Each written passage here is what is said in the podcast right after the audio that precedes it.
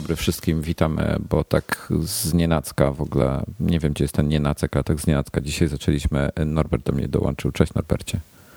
Cześć, ale czego z nienacka? Przykro, to było omówione w ogóle, wiesz, od full czasu. Nie, tak z nienacka zacząłem gadać po prostu. Bo tak z nienacka zacząłeś gadać, myślałem, no. Z nienacka się znaleźliśmy. Dzień dobry, odcinek, który mam? 268. 268, dokładnie tak. Witamy Was.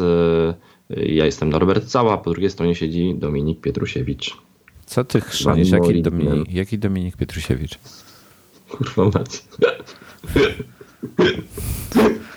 Weź nie ćpaj tyle. I daj trochę tego, co masz. Byłem w Amsterdamie ostatnio. Wszystko jasne. To proszę. W dużej ilości coffee shopów widzę odwiedzałeś. Więc Wojtku Łada...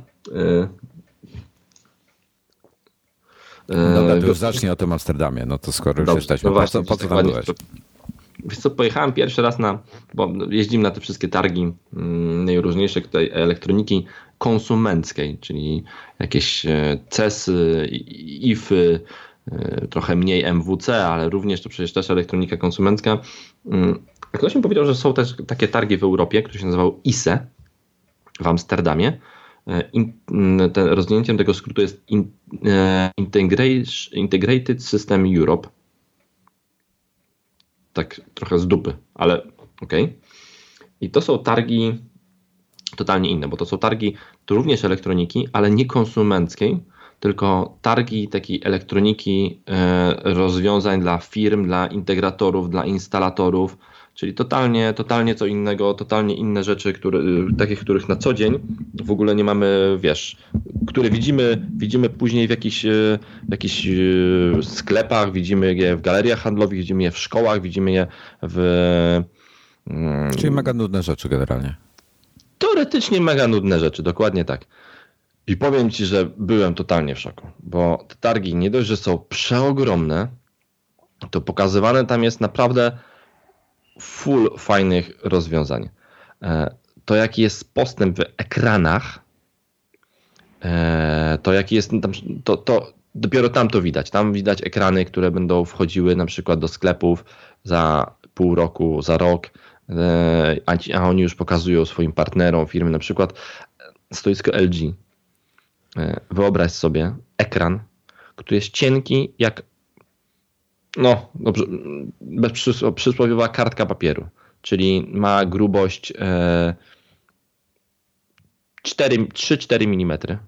To jest ekran OLEDowy, który świeci na obie strony.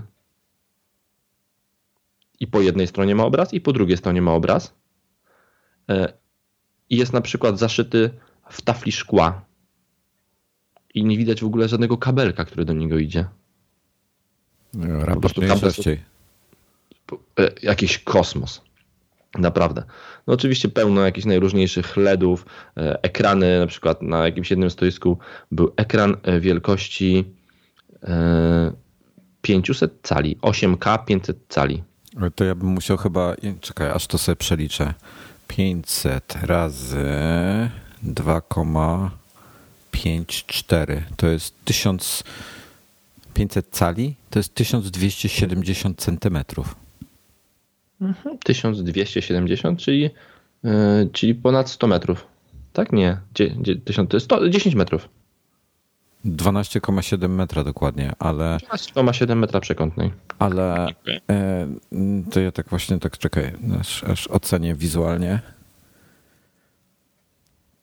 Gdybym zrezygnował z szafy oraz zamurował drzwi do łazienki, to może bym go powiesił tutaj. 500 cali ekranu, naprawdę. I to ekran, który jest żyletą, totalną żyletą, jeżeli chodzi o jakość. Okej, gdy stoisz już przy nim, tak wiesz, oko w oko, to widać na piksele, ale ogólnie jest żyletą. Plus tego, ja nie wiedziałem o jednej rzeczy. Jak ogromnym rynkiem jest rynek projektorów. Po prostu wszyscy mają projektory i projektory to jest tak ogromny biznes. Na przykład stoiska Epsona, które pokazywały głównie projektory, no były niesamowite. No i tutaj mega fajną sprawą są projektory laserowe. To jakie można uzyskać rzeczy, dzięki projektorom laserowym, dzięki temu, że ten projektor można go dokładnie wysterować i tak naprawdę wyświetlić wszystko co do piksela, to pozwala na niesamowite rzeczy i głównie niesamowite rzeczy związane z najróżniejszym mappingiem. Naprawdę mapowanie, czyli rzucanie z projektora jakichś treści na niepłaskie powierzchnie. To jest naprawdę bajka. Można z tym robić tak najróżniejsze rzeczy. Bardzo fajne były tego różnego rodzaju ekspozytory, czyli leży sobie ekspozytor, na którym są położone słuchawki. U góry wisi projektor laserowy i co pewien czas na przykład, żeby zwrócić uwagę klienta na któreś słuchawki, dookoła słuchawek pojawiały się tak jakby przy słuchawkach falki z dźwiękiem, który się rozchodzi. I to jest cały ekran, cały ekspozytor jest w miarę ciemny, a w tym miejscu pojawia się czerwona falka, czy tam żółta falka. I ona świeci dokładnie tylko te kilka pikseli, które powinny. Precyzja projektorów laserowych jest niesamowita. Plus tego ja naprawdę zachwyciłem się projektorami bliskiej projekcji. Właśnie zerknij sobie na Skype'a, jeśli uda ci się dotrzeć do czatu. Czekaj, może mi się uda go uruchomić nawet z tobą. Mhm. Proszę, zerknij sobie na to. To jest właśnie to, o czym mówisz, tylko to jest model sprzed paru lat. Ale ma bardzo fajną cenę, taką, zobacz, $50 kosztuje. $50,000. Ale tam przecinek jest przecież po 50, to musi być $50. A, $50, tak. Europejski zapis. No, mnie interesuje polski zapis, to jest $50. Fajne, no co? Właśnie, projektory bliskiej projekcji, które mają wielkość, wiesz, książki, stawiasz go tuż przed ekranem i on świeci ci, wiesz, tam daje ci 100 cali na ekran i w ogóle bez żadnych zniekształceń, bez niczego. Co więcej, on, wiesz, robi to w ciągu dnia, czyli tam nie musisz mieć zaciemnienia jakiegoś wielkiego, żeby to świeciło. Więc ogólnie ja nie wiedziałem, bo dla mnie z takiego powszechnego... użycia projektory wyszły jakiś czas temu, no bo wiadomo, że mamy dobre ekrany, mamy OLEDy, mamy duże ekrany LCD, więc jakiś czas temu, tak 3-4 lata temu dla mnie projektory przestały istnieć, ponieważ można było kupić duży ekran w miarę tanio, powiesić go w sali konferencyjnej i świecić tym ekranem i rzucać na ekran treści, a tu nagle się okazuje, że ta technika ciągle bardzo idzie do przodu. Wiesz co ci powiem, ja cały czas się zastanawiam nad projektorem, jak już będę robił przejście na 4K kiedyś w końcu. Na razie tego nie robię, bo możliwe, że w międzyczasie się okaże, że 8K wyjdzie albo coś i to będzie na krótko, więc na razie nie mam potrzeby. Ale i plus, wiesz, to się wymiana spora, bo to trzeba i wymienić odtwarzacz, czyli musiałbym pójść w Xboxa pewnie, bo to jedyny sensowny odtwarzacz 4K w tej chwili, płyt Blu-rayowych 4K mówię. Do tego amplituner nowy, bo mój wspiera tylko 1080p i nowy telewizor. I tak od dłuższego czasu się zastanawiam, czy może właśnie nie pójść w projektor, bo nie oglądam telewizji jako takiej. W zasadzie tylko seriale i filmy. A nawet jeśli oglądasz, to nie ma problemu. Możesz oglądać telewizję. Wiesz, teraz przede wszystkim też poszło do przodu jedna rzecz. Jeszcze 3 czy 4 lata temu przesłanie obrazu w wysokiej rozdzielczości bezprzewodowo było trudne. A teraz tak naprawdę mamy wireless HDMI, standard, który w miarę dobrze działa. Masz z większością projektorów kina domowego, który kupujesz, masz jakiś dongle HDMI, który wpinasz sobie w swoje urządzenie i śledź sobie tam to 4K bezprzewodowo. Więc do projektora musisz doprowadzić tylko jeden kabel. A jeżeli masz ekran przedniej projekcji, to w ogóle no, tam przestawiasz go też w tym samym miejscu co telewizor. Zajmuje mniej miejsca niż telewizor. Powiem ci, że jeden z moich przyjaciół zrezygnował z telewizora jakiś czas temu. No. Po tym jak jego syn rzucił w jego nowy 57-calowy telewizor resorakiem. O Jezu. Bo tam, wiesz, jechał złomek na ekranie, go oglądał i on rzucił w niego McQueenem. Nie no... No oczywiście, że złomek na obra. Pewnie, że tak. Dokładnie tak. No i w tym momencie Patryk uznał, że nie będzie już, chyba wygłupiał się w żadne kupowanie kolejnego dużego telewizora, bo oczywiście naprawa tej matrycy to była tyle, co koszt telewizora. Chyba nawet więcej mu wyliczyli niż koszt nowego. Więc uznał, że nie kupuje, po prostu projektor. Powiesił projektor pod sufitem, na ścianie wyświetla obraz i jego syn może już rzucać czym chce w tą ścianę. Najwyżej ściany się, wiesz, pomaluje. A z projektorami laserowymi jakoś po prostu to, jak te projektory świecą, to jest magia. Magia i naprawdę żaden ekran, no chyba, że jakieś mega wyczesane teraz wchodzą ekrany OLEDowe. Jakość LCD nie może się równać temu, co projektuje projektor laserowy. No ja jestem najbardziej pod wrażeniem tego Soniaka. Zerknij, link będzie w linkach pod opisem odcinka. Zerknijcie sobie na niego. $50,000, ale kurde, no zajebisty. Tym bardziej, że używają go nawet jak nie jest używany jako telewizor, to używają go do wyświetlania obrazów na ścianie, żeby mieć sztukę. Tylko że ten projektor chyba nie jest właśnie projektor laserowy. On jest laserowy. Teraz... Chyba. Laserowy? Tak, powinien być laserowy. Okej, nie wiem. Nie przeleciałem przez całą tam do końca, czy to jest laserowy. Chyba nie jest laserowy. A teraz, co właśnie tak mówię, teraz wszyscy tak, go w projekcie laserowy. A, laser. Niebieskie no to... laserowe diody używa. No to super. No i tych projektorów oczywiście nam pełno. Z drugiej strony jestem też w szoku, jak wielki jest to rynek, bo wydawało mi się, że targi takie dla profesjonalistów, które trwają kilka dni, no to nie będzie tam tłumu. Bilet kosztuje chyba €200. Tam były dzikie tłumy ludzi. Tam było tak strasznie dużo ludzi, jak na IFE czy na MWC. No. Więc tutaj się chyba bardzo mocno rozwija tutaj ta elektronika taka dla profesjonalistów. I kolejna, ostatnia rzecz taka, która właśnie też związana z projektorami, to mega fajne są projektory z funkcją dotyku. Czyli masz projektor, który jest przeznaczony głównie dla zastosowań takich profesjonalnych, który rozpoznaje dotyk. No proszę.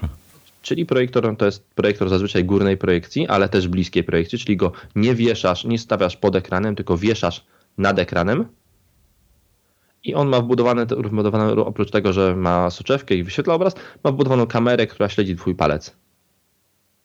Dzięki temu możesz wodzić po ekranie, możesz pisać na tym ekranie, możesz go dotykać. To jest głównie do zastosowań do różnych tablic interaktywnych, czyli wieszasz taki projektor i automatycznie masz tablicę, po której masz rysować i to wspiera normalnie funkcję dotyku w Windows czy tam w macOSie. Podpinasz to pod komputer i zamieniasz ścianę w wielki dotykowy ekran. Dobra, coś poza projektorami? Coś poza projektorami... Dużo Chińczyków, którzy sprzedają wszystko się świeci, wszędzie OLEDy, wszędzie ekrany, strasznie dużo wszystkiego, ale głównie takiego właśnie doświecenia i w ogóle jakieś tablice interaktywne, no takie rzeczy, których w ogóle na co dzień nie widzimy, no bo to gdzieś tam poukrywane w szkołach i w jakichś innych rzeczach, jakieś systemy, oczywiście ogromne systemy zarządzania budynkami inteligentnymi, ale na takim bardzo wysokim poziomie. Chociaż było również Fibaro i pokazywało akurat Fibaro, czyli polska firma pokazywało swoje czujniki, które są zgodne z HomeKitem. Taki jedyny akcent iOS-owy. No i tutaj widać, że w profesjonalnym tutaj biznesie Apple totalnie nie istnieje, o ile na przykład zawsze na targach typu właśnie MWC albo IFA niby się Apple nigdy nie wystawia, ale na każdym stoisku są komputery Apple i wszyscy korzystają z MacBooków i iMaców. O tutaj na tych targach zero. To wszyscy Windowsy i tam Lenovo, Dell rządzą. W ogóle zero w ogóle Maców. Na ostatnim takim fajnym akcentem było to, że w końcu wsiadłem sobie i posiedziałem trochę w Tesli X, ponieważ było stoisko Tesli. Wymieniwanie. Tak, w takim, bo to nie jest SUV. Wymieniwanie, znaczy to w ogóle jest bardzo duży samochód, wiesz? No, ma chyba 7 osób mieści. Tak, on jest 7-osobowy i jest 7-osobowy, ma dość duży bagażnik z tyłu, ma spory bagażnik z przodu. Te drzwi się otwierają bardzo śmiesznie i powiem ci, że nie wiem, co to był za model i wcześniej siedziałem w Tesli S i ty zawsze narzekałeś na to, jak Tesla S jest zbudowana i że wygląda tandetnie i w ogóle. No. To ja o Tesli S nie miałem takiego wrażenia, bo dla mnie wydawało się, że ten samochód jest w miarę fajny. A teraz siedziałem w tej Tesli X i powiem ci, ale byłem tam razem z kolegą i powiem ci, że obaj razem uznaliśmy, że to plastik fantastik. Ale wiesz co, bo a czemu? Co było plastik fantastik? Zamyka się tylna klapa, zamykają tylną klapę elektrycznie. tam zamyka się klapa, klapa się tam jest taki spoilerek, który jest wysuwany w ogóle z tej innej klapy, to ze dwa razy ten spoilerek się nie wysunął, raz się nie wsunął, tam coś, wiesz, widać, to kiepsko złożone, w środku siedzenia, siadasz na siedzeniu, one są bardzo futurystyczne i z tyłu są pokryte plastikiem. Jak to plastikiem? Są plastikowe. Siedzisz na tam chyba taka jasna skóra była, ale tył tych siedzeń nie jest skórzany, jest plastikowy, w biały plastik. A, że plecy siedzeń, tak? Tak, plecy siedzeń są białe, plastikowe. Czyli nie tam, gdzie jest materiał. Dokładnie tak. No. I to wszystko skrzypiało.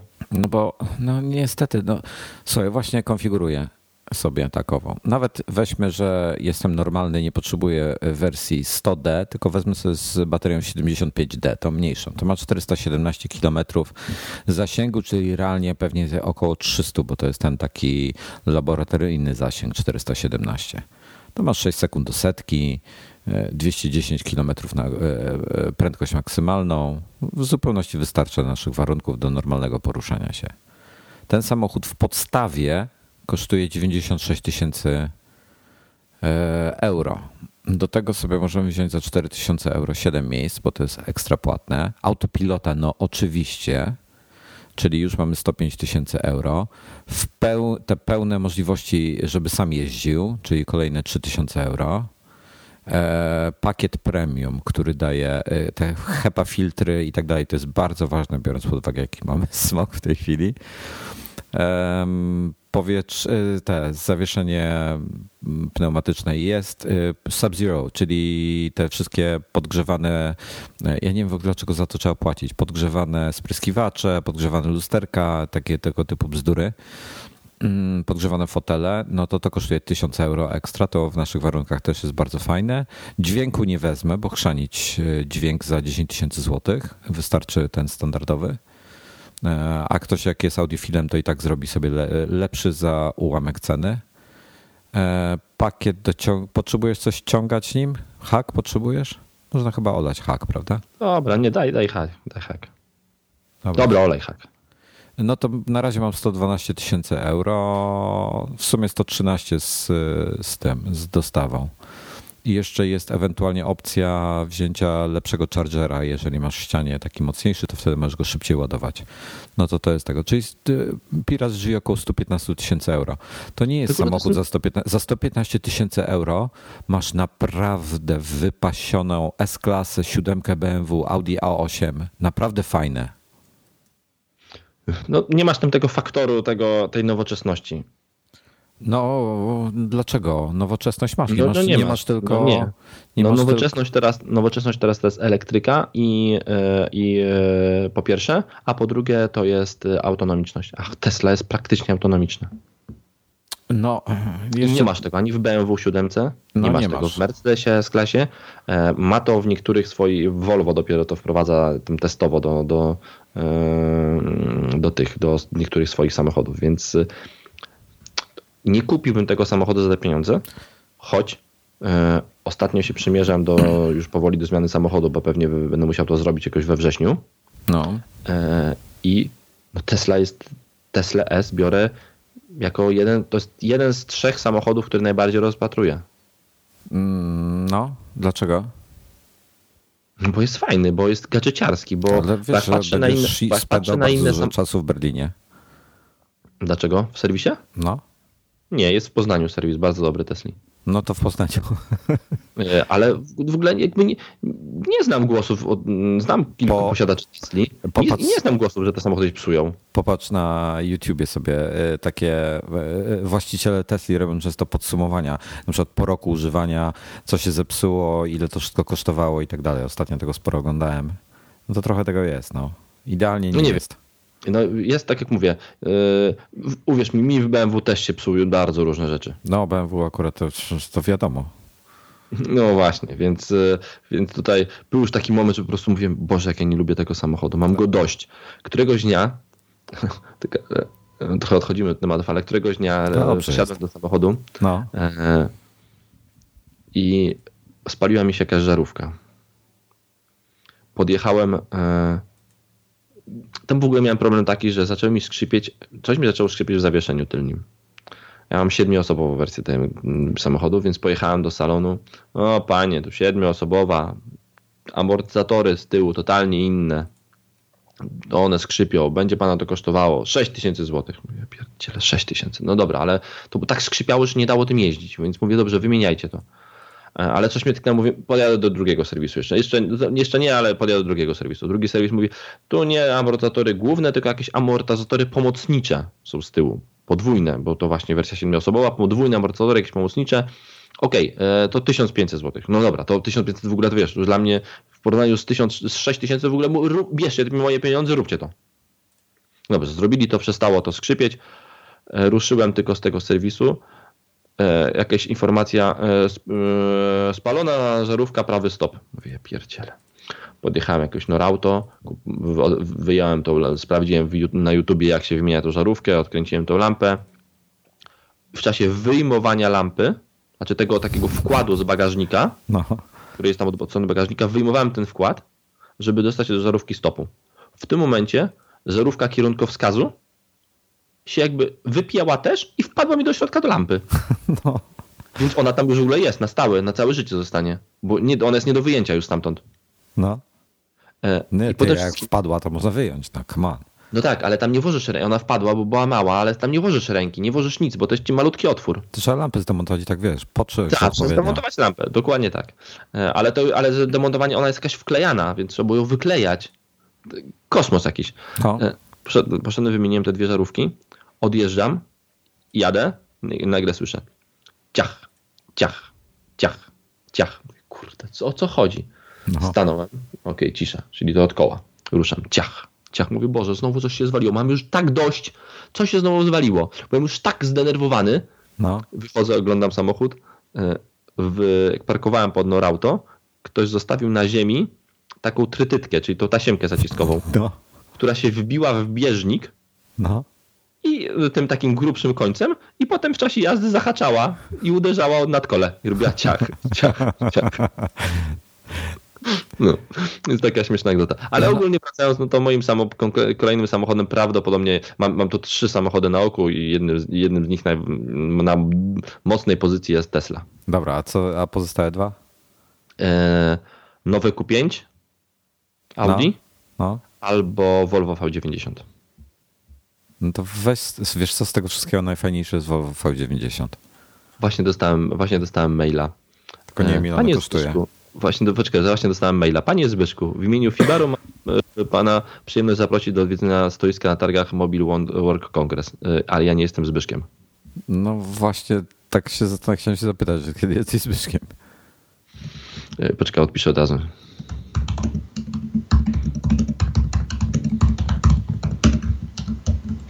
Odpisałem, dzień dobry, mam na imię Norbert. V90? No wiesz co, tak, to mocny konkret, tylko że V90 zaczyna się od 180 000, ale jak go skonfiguruję tak dla siebie, no to wychodzi 250.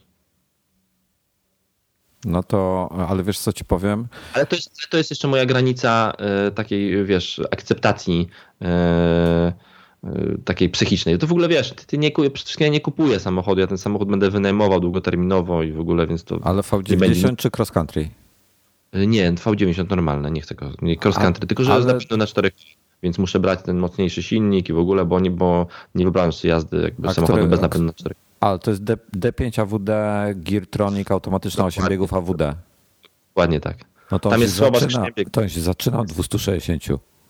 Nie, wiesz co? Chyba nie. Tak, właśnie patrzę, na niego patrzę. On się zaczyna... Skonfigurowanego, więc zaraz ci od razu powiem, ile kosztuje, bo mam go skonfigurowanego już. A nie chcesz tej wersji? A Kinetic Momentum, Inscription i Air Design to są jakieś inne, tak? 259, mamy 259 800, czyli D5 AWD, 235 koni, Geartronic automatyczna 8 biegów. No bo potem jest AWD, jeszcze jest T6.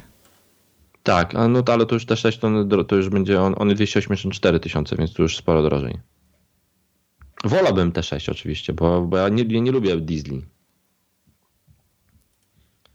No zobaczę. No to ja bym wolał to Volvo, mimo że chińskie, niż Audi, które po prostu ma w tej... Wiesz, że Audi Q5 gorzej wyposażone jest sporo droższe od Porsche Macana, lepiej wyposażonego, który jest lepszym samochodem? Ale to jest, no, ja mówię o nowym tym Q5. No, ja rozumiem. Bardzo ładny samochód.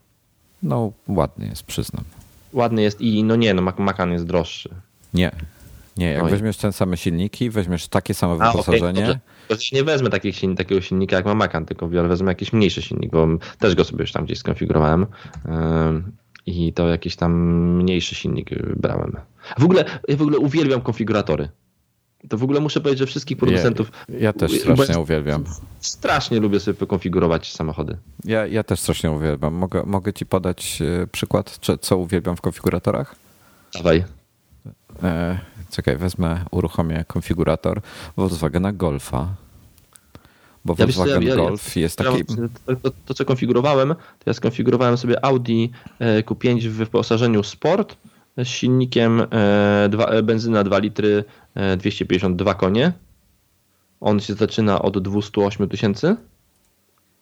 No i tam pododawałem mu jakieś, wiesz, pakiety, S-line, felgi 20-calowe i w ogóle. No to mi tam wyszedł łącznie 200 chyba, też około 260. I to już naprawdę jest, trzeba mocno zastanowić się, czy fajniejsze jest to Audi, czy fajniejsze jest czy fajniejsze jest to Volvo, czy właśnie Tesla. No, Volvo bo za tyle jest dużo większe. Tak, Volvo jest troszeczkę większe, tylko pytanie, czy ja potrzebuję takiego samochodu, nie jestem przekonany, a w tych samych pieniądzach mogę mieć sprowadzoną ze Stanów używaną rok czasu Teslę. Zawieszenie. To już jest duża zagadka. Co robić? Dobra, wybrałem sobie w Golfie system ACC, to jest aktywny tempomat z automatyczną regulacją odległości i systemem front assist. Aby ten system ACC mógł dodać, muszę wybrać system nawigacji satelitarnej. No to wezmę tą tańszą nawigację do tego, ale czekaj, to chyba nie koniec. Ja na takich rzeczach nie oszczędzam, zawsze biorę te najlepsze. Ale poczekaj, ja używam smartfona do nawigacji, więc mi to dynda i tak z tego nie będę korzystał. I teraz tak, ale żeby wziąć nawigację, muszę wziąć instalację telefoniczną Comfort w połączeniu z nawigacją, instalację telefoniczną Bluetooth albo instalację telefoniczną Comfort w połączeniu z CarNet. CarNet brzmi fajnie, to prawdopodobnie chodzi o CarPlaya i Android Auto, więc wezmę to. Nie, CarNet, a nie, to chyba chodzi o to, że możesz zdalnie samochód kontrolować. Może, ale żeby wziąć CarNet, to muszę wziąć system radiowy Composition Media. Dodałem, żeby wziąć to wszystko, to muszę wziąć subskrypcję przez 3 lata do mobilnych usług. Dodałem. Żeby wziąć to, muszę jeszcze wziąć tą instalację telefoniczną Comfort, która była wcześniej i na koniec dostaję informację, nie można dokończyć konfiguracji, nie ma elementów wyposażenia, które mogłyby wyeliminować konflikt konfiguracji. Spróbuj podobnie wybrać. I słuchaj, ja próbowałem w tym Golfie tutaj takie jakieś akcje zrobić. No, niektórych opcji w ogóle nie da się wybrać. Nie da się.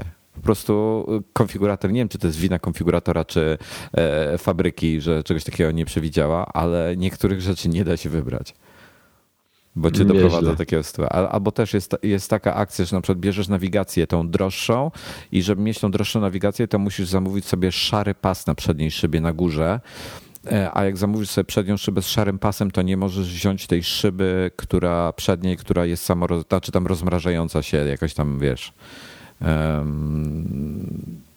No, dziwne to jest wszystko, powiem ci tyle. No, widzisz. A jak już jesteś tutaj przy samochodach i wspomniałeś o filtrze HEPA, no to tutaj mamy też przechodząc płynnie między tematami, bo możemy przejść do tematu właśnie jakości powietrza i czujników. Co myślisz? No, bo ty ostatnio masz coś z tym. Tak, testuję 2 czujniki jakości powietrza. No i tutaj wracając do tego, co mówił rozmawiałeś w odcinku z Błażejem Feliszkiem. Tak. O czujnikach. On mówił, że miał duży problem z kalibracją tych czujników i w ogóle. Więc mam 2 czujniki. Jeden się nazywa AirVisual Node. Bardzo ładny, fajny taki czujnik. A drugi to jest Laser Egg. Laserowe jajko. No. one się, ten Laser Egg podaje wartości dwa razy wyższe praktycznie stężenia, mówię tu o PM2,5, czasem dwa razy wyższe niż ten AirVisual Node. Oba urządzenia teoretycznie są dobre, licencjonowane, teoretycznie są homologowane, kalibrowane i ble.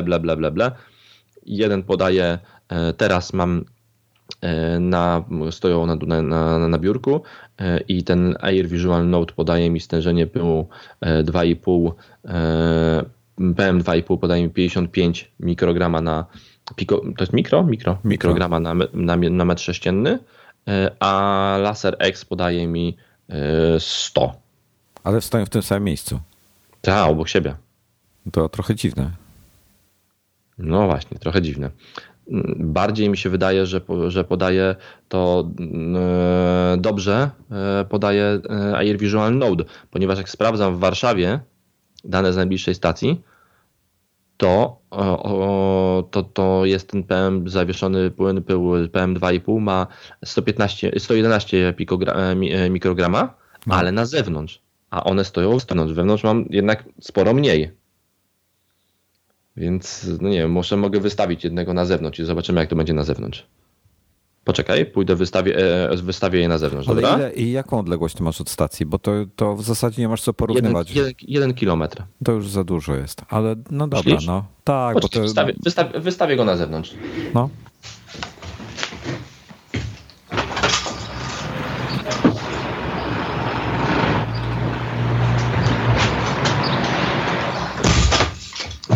Dobra, wystawiłem na zewnątrz, jak i nie, on musi tam chwilę pochodzić i potem wrócimy do nich. Ogólnie, wiesz, ten AirVisual Node to jest bardzo fajny czujnik i on w zasadzie ma tylko jedną wadę, bo tak to ma same zalety, ale ma jedną wadę, która jest niefajna, ponieważ oni w ogóle wymyślili zarąbisty pomysł. Pamiętasz pewnie stację pogodową Netatmo? No. Która za pomocą stacji pogodowej Netatmo może zbudować, jakby oni zbudowali całą społeczność, która te stacje pogodowe wystawia w różne miejsca i potem możesz wejść na taką mapę pogodową i widzisz dane ze stacji pogodowych Netatmo rozmieszczonych na całym świecie. Więc widzisz faktycznie, jaka jest temperatura w danym miejscu. Jeżeli ktoś ma czujnik wiatru, to jaki jest wiatr. Jeśli ktoś ma czujnik deszczu, to jakie są opady. Są prawdziwe dane z prawdziwych miejsc, które możesz zobaczyć dokładnie i masz, wiesz, bardzo wiarygodną informację o pogodzie. Tylko tam w Netatmo jest to fajnie rozwiązane, ponieważ główna stacja stoi w domu i monitoruje ci dom, monitoruje ci jakość, temperaturę w domu, wilgotność w domu, a na zewnątrz dajesz wodoodporny mały czujnik zasilany na baterię, który na jednych bateriach, dwóch paluszkach działa rok. No. Tutaj AirVisual Node, oni mają bardzo podobny pomysł, czyli też ma stację pogodową, której wyniki możesz udostępnić publicznie. Tylko że ta stacja może działać na zewnątrz, oczywiście może postawić na zewnątrz i pokazać, bo pewnie większości ludzi interesuje jakość powietrza na zewnątrz, a nie wewnątrz mieszkania, bo wewnątrz mieszkania możesz mieć, oczyszczacz powietrza, który to powietrze oczyści i w ogóle. Tylko tutaj nie masz zewnętrznej czujki. Musisz wystawić całą stację pogodową. A AirVisual Node to jest stacja, która ma wielki ekran wielkości iPhone'a 6 czy 7. No i nie jest wodoodporna. No i stacja z tak wielkim ekranem, to głupio trochę wystawiać na zewnątrz. Więc w ogóle cały ten pomysł na to, żeby dzielić się tymi danymi, no idzie w łeb. Ponieważ dzielisz się w większości danymi z wewnątrz mieszkania, a nie na zewnątrz, co w ogóle nie ma żadnego odzwierciedlenia i w ogóle nie ma, te wartości są zupełnie nieprzydatne. Co więcej, nie wiesz, czy ktoś akurat wystawił tę stację na zewnątrz, czy jej nie wystawił na zewnątrz. Więc te dane idą w łeb. Ale powiem ci, że sam czujnik jest bardzo fajny, ma wielki ekran, wygląda ładnie, w ładnym formacie podaje te dane, więc tutaj do niego się w ogóle nie mam co przyczepić. Tam oczywiście w środku jest czujnik laserowy, jest wiatraczek, który zasysa powietrze. Oni tam w ogóle to powietrze jest ogrzewane trochę, żeby było zawsze w tej samej temperaturze mierzone, tak jak to powinno wszystko być, więc super. I powiem ci, że jestem zachwycony w ogóle, jak działają oczyszczacze powietrza. Bo mam w domu jakiś taki podstawowy oczyszczacz powietrza Philipsa i pokój, moje biuro domowe, które ma 15 m2. Stacja pogodowa wskazuje, stacja ta AirVisual Node pokazuje bardzo fatalne parametry typu tam chodzić w maseczce ogólnie. Wstawiam tam, uruchamiam ten oczyszczacz powietrza. On jest teoretycznie przeznaczony dla 25 m2. Uruchamiam go po 15 minutach. Dosłownie 15 minut już jest powietrze praktycznie idealne. Po ile jest w tej chwili funt? Funt? Jakieś 5 zł. Okej, GBP. Poczekaj, pójdę, sprawdzę tą stację. Sprawdź model, jaki masz. Funt, proszę Państwa, jest dzisiaj po 5,05. Jak wieje tam. No na zewnątrz jest praktycznie 2 razy większe stężenie pyłu niż wewnątrz. Ile? No tam 100. Dobrze, a jaki ty masz model tego Philipsa, kojarzysz?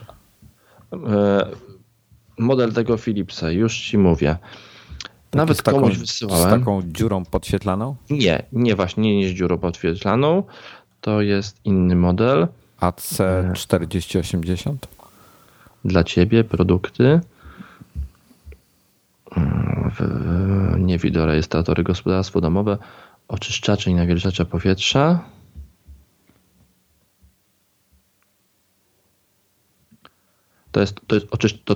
To, co ja mam, jest oczyszczaczo-nawilżaczem. Nazywa się Air Washer i model HU5930. Czyli HU95... Nie, HU5930. 5930, aż chcę zobaczyć, co to jest. Nie ma takiego modelu. Jest. Czekaj, znajdę. Na Google poszukam teraz. HU5930. A, to taki mały jest. A czemu go kupiłeś? Jesteś? Halo? Halo, halo. On wcale nie jest taki mały. Jest taki, wiesz co, byłem stację, przestawiałem, dlatego nie słyszałeś mnie. Wiesz co, nie jest wcale taki mały, jest w wielkości takiego, wiesz, wiadra. No widzę właśnie. A dlaczego kupiłeś? Bo jest nawilżacz oczyszczaczem. No. Jedyne urządzenie, które znalazłem tutaj w Philipsach, które oczyszcza i nawilża. Rozumiem. A ja jestem bardzo dużym fanem Philipsa w ogóle, wiesz? Bo ja bardzo lubię tą firmę. No nie, jeszcze jest jeden model. Ja też jestem fanem Philipsa, ale ostatnio wszystko, co od nich miałem, się bardzo szybko psuje. A widzisz, to ja mam odwrotnie. Starsze produkty były spoko, a nowsze niekoniecznie. To ja mam odwrotnie. Wszystko, co od nich mam, działa po prostu i tutaj polecam każdemu, bo naprawdę działa rewelacyjnie wszystko. Dobra, jestem na gospodarstwo domowe. Z tym przepisy. W ogóle oczyszczacze i nawilżacze powietrza. Dobrze. Bo ten duży to jest duży. No i jak tu modele znaleźć? Są nawilżacze, oczyszczacze, kombi. Co są kombi? Kombi. Tam jest dziwne. Mój właśnie chyba nie jest kombi.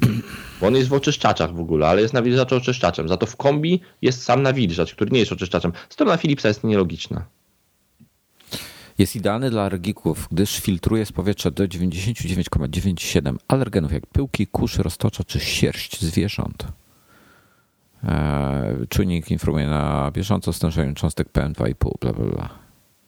I to jest ten, a tutaj mają taki jeden model, oczyszczacz powietrza, taki z taką dziurką. Tak, tego twojego dziurką. Nie ma w ogóle. Jest. Ja ci zaraz wyślę. Nie na stronie Philips.pl. Jest na stronie Philips.pl. No to strona Philips.pl to jest jedna z gorzej zaprojektowanych stron, jaką w życiu widziałem. Zgadzam się, jest straszna. 5930 jest i on jest w nawilżaczach. Tak. Ale w oczyszczaczach. Nie, w nawilżaczach, nie w oczyszczaczach. W nawilżaczach jest. A jest wyraźnie napisane nawilżacz i oczyszczacz. Dane techniczne. No ta filtracja cząstek jest do 0,02 mikrometra. Maksymalny zasięg działania 70 m2, 70 m2, więc dużo. Naprawdę powiem ci, działa szok.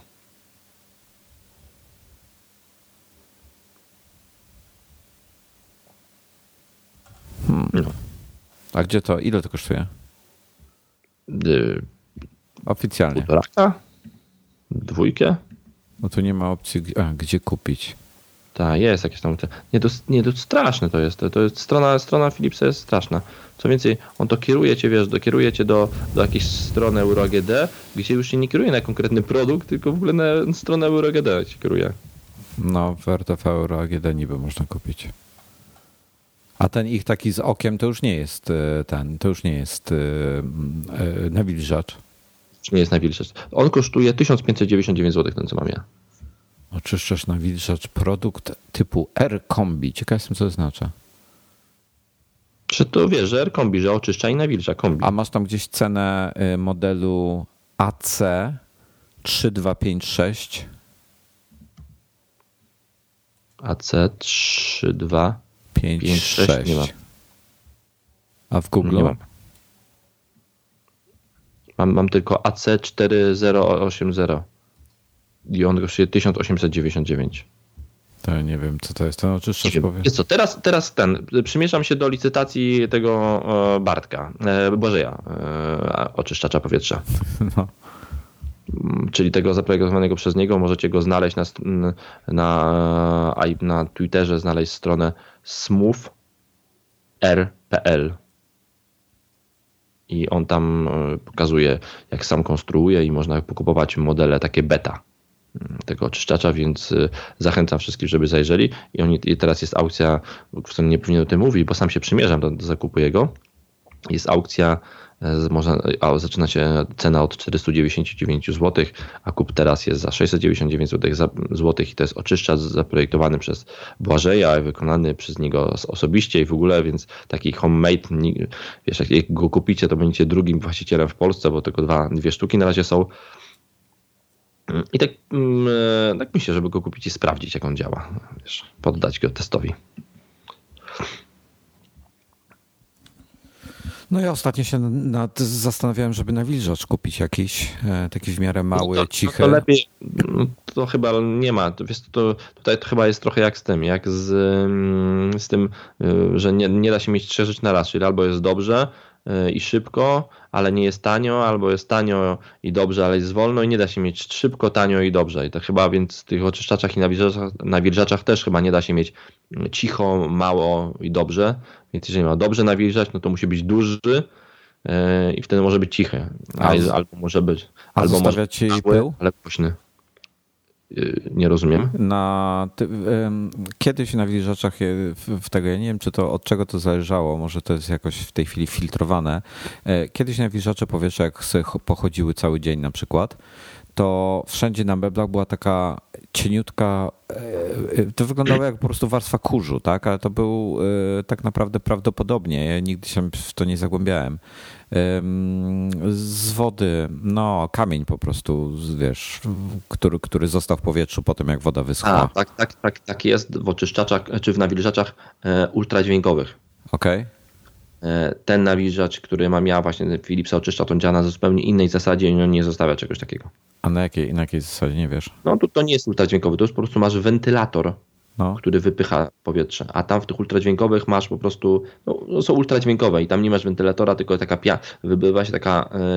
wydobywa się taka mgiełka robiona przez ultradźwięki i to zupełnie na innej zasadzie działa i one wtedy faktycznie zostawiają coś takiego. Te wypychane wentylatory nie zostawiają i one są wtedy właśnie większe, one muszą być duże, tam musi być duży wentylator. Dobra, zastanawiam, dlaczego na przykład ten ich lepszy model, znaczy lepszy, przepraszam, ten ich oczyszczacz, lepszy w sensie, że potrafi większą ilość powietrza przetworzyć. Dlaczego on nie ma nawilżacza? Bo nie. A jak często się filtry wymienia w tym twoim? Co? W tym moim masz ten jeden filtr taki, który go myjesz po prostu pod wodą. No. I go myjesz, on tam mówi ci po pewnym czasie, że musisz go już umyć. U mnie mówi średnio raz w tygodniu, że muszę go umyć. A on ma tutaj filtr nawilżający i filtr oczyszczający. Tak, to ten filtr oczyszczający musisz raz w tygodniu umyć, a ten nawilżający się wymienia. Ale co ile się wymienia, to jeszcze nie doszedłem, bo jeszcze mi nie powiedział, że trzeba go wymienić. Często zadawano pytanie, jak sprawdzić, czy działa ciulnik, czy chcesz przerwać korzystanie? No dobra, wiesz co, ja powiem szczerze, że jestem strasznie zawiedziony generalnie tym rynkiem wszelkich tego typu urządzeń, bo jest mało informacji na temat tych wszystkich produktów i tak naprawdę to, co jak patrzysz się na te strony, to jest w większości marketingowa papka i tak naprawdę nie wiadomo, co z tego jest istotne, a co nie. Zgadza się. Tak, dlatego właśnie podoba mi się to, co robi Błażej, że to wie, że nie mówi żadnej papki, tam nie ma, tylko nie, konkretnie. Sam projektował dokładnie. Ale ten Philipsa jest bardzo fajny, też go bardzo polecam. A sam czujnik, no tak jak mówię, jest fajna konstrukcja, fajny pomysł, trochę słabo, że nie ma tej czujki zewnętrznej. I w ogóle wiesz, ja też tak żyłem trochę w takim błogim przekonaniu, że u mnie na wsi to jest tyle lepsze powietrze niż w Warszawie, że tu się oddycha pełną, wiesz, piersią. No i się załamałem, bo jest dużo gorzej niż w Warszawie. Jak to? Jak to gorzej? No jest gorzej, wiesz dlaczego? Nie. Bo w Warszawie, bo to wiesz, wmówiono nam kiedyś, że taka nagonka jest trochę, wiesz, ta bezpłatna komunikacja miejska, jak jest smog i w ogóle, że to te samochody tak smrodzą. A to jest bzdura, samochody to tam to jest mały procent. No. To jest bzdura, wręcz to jest, powiem wam tak, że taki nasz znajomy, który jest dziennikarzem motoryzacyjnym, nie będę mówił jak ma na nazwisko, ponieważ nie upoważnił mnie do czegoś takiego, a jest bardzo znanym dziennikarzem motoryzacyjnym, w pewnej rozmowie na Facebooku napisał tak: ludzie, co to wydajecie się wciągać?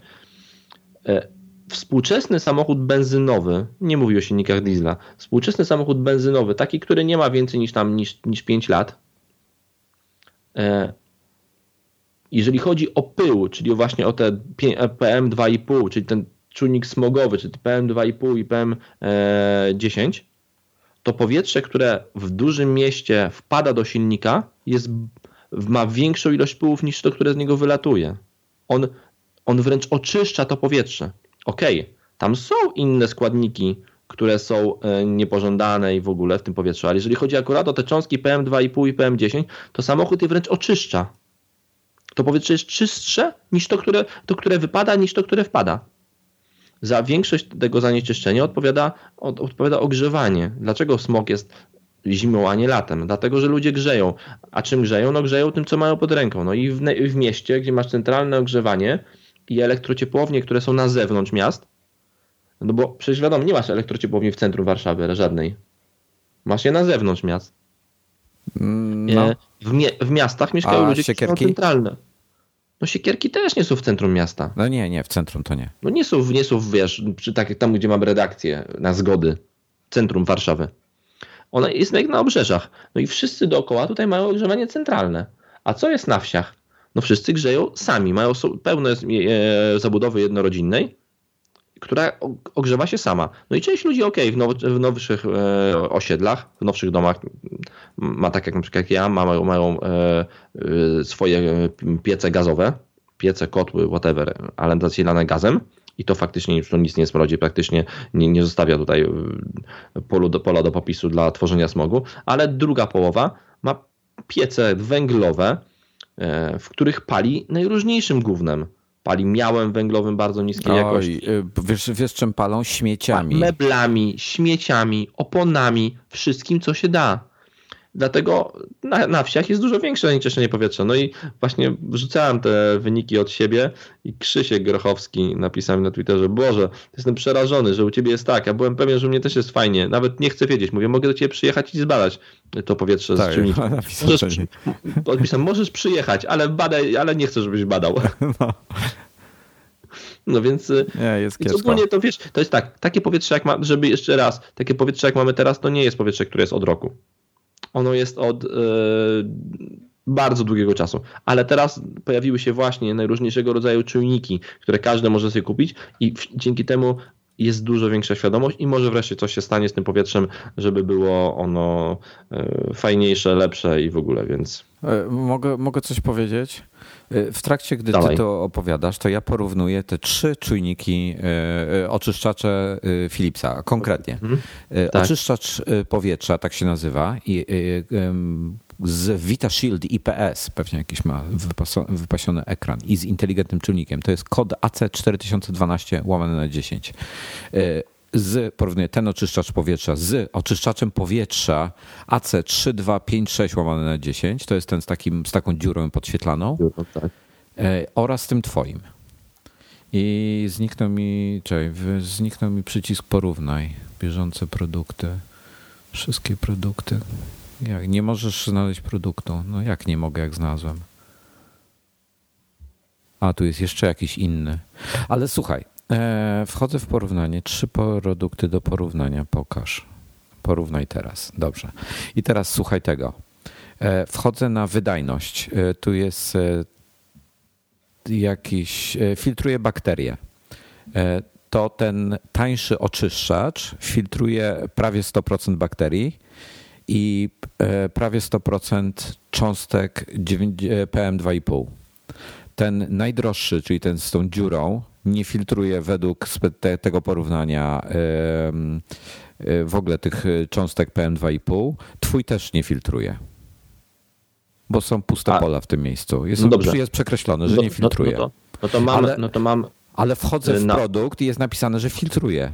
Tak, i filtruje, bo to zbadałem, wiesz, wyłączyłem, cały dzień specjalnie wyłączyłem, bo ja mam włączony ten oczyszczacz w domu. Specjalnie go wyłączyłem, jak wyjechałem do Warszawy.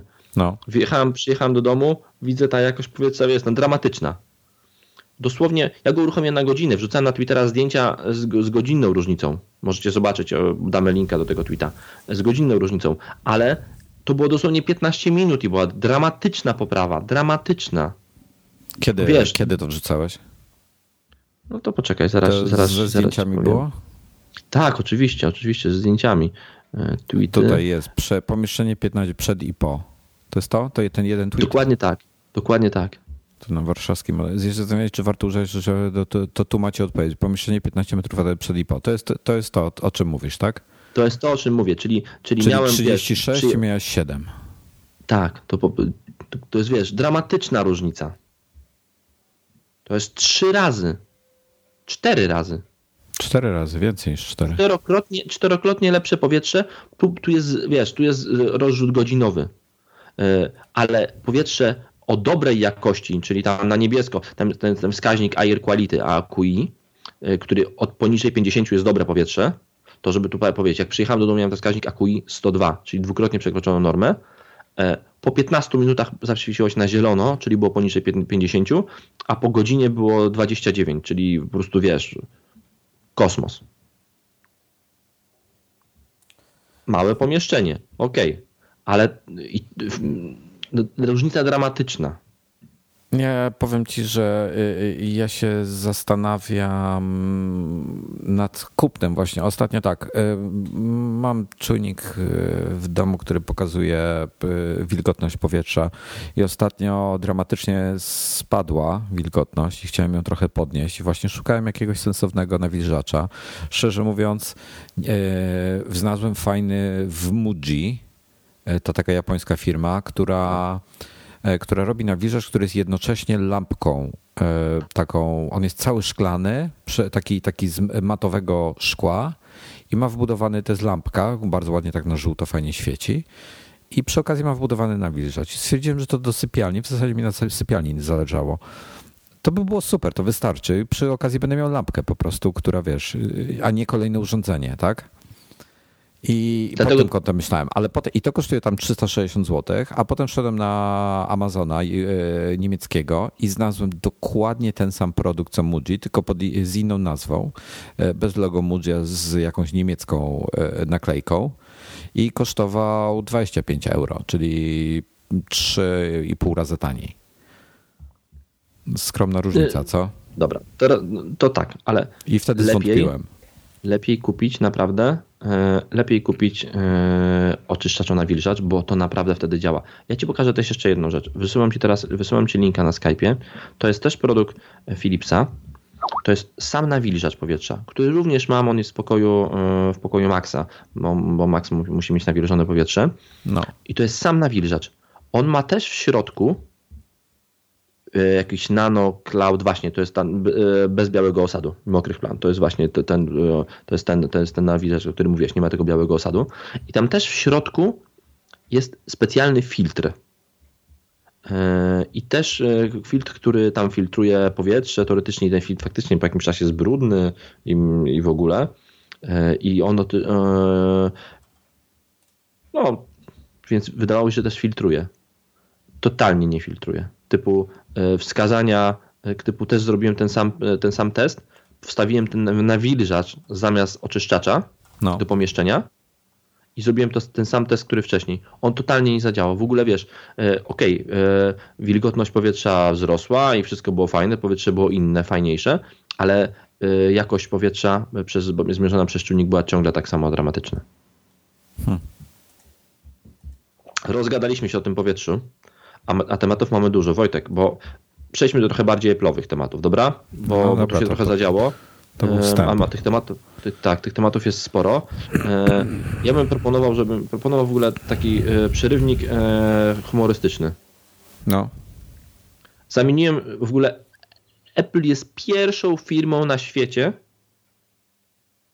która wyprodukowała perpetuum mobile. No słyszałem. I jest to... Wy wszyscy narzekaliście na te baterie w tych MacBookach. Consumer Reports, baterie słabe. Ty, bateria słaba, oddajesz te MacBooki. Wszyscy narzekają. A wystarczy wziąć kabel USB-C, USB-C. Tylko trzeba mieć MacBooka Touch Bar Edition, czyli tego, który ma złącza po lewej USB-C i po prawej. Wystarczy złącz... Bo jak masz dwa tylko bez Touch Bar Edition, czyli kiedy masz złącza po jednej stronie, to nie działa to. Okej. I wystarczy wziąć kabelek USB-C, USB-C, wetknąć go w port USB-C Thunderbolt po jednej stronie i USB-C Thunderbolt po drugiej stronie. Zaświeci wam się, w tym momencie wyda MacBook dźwięk początku ładowania, zaświeci wam się bateria i zacznie się ładować. Sam od siebie. I wytłumacz mi, co się dzieje po jakimś czasie. Rozładowuje się. A działa? Cały czas. Nie psuje się?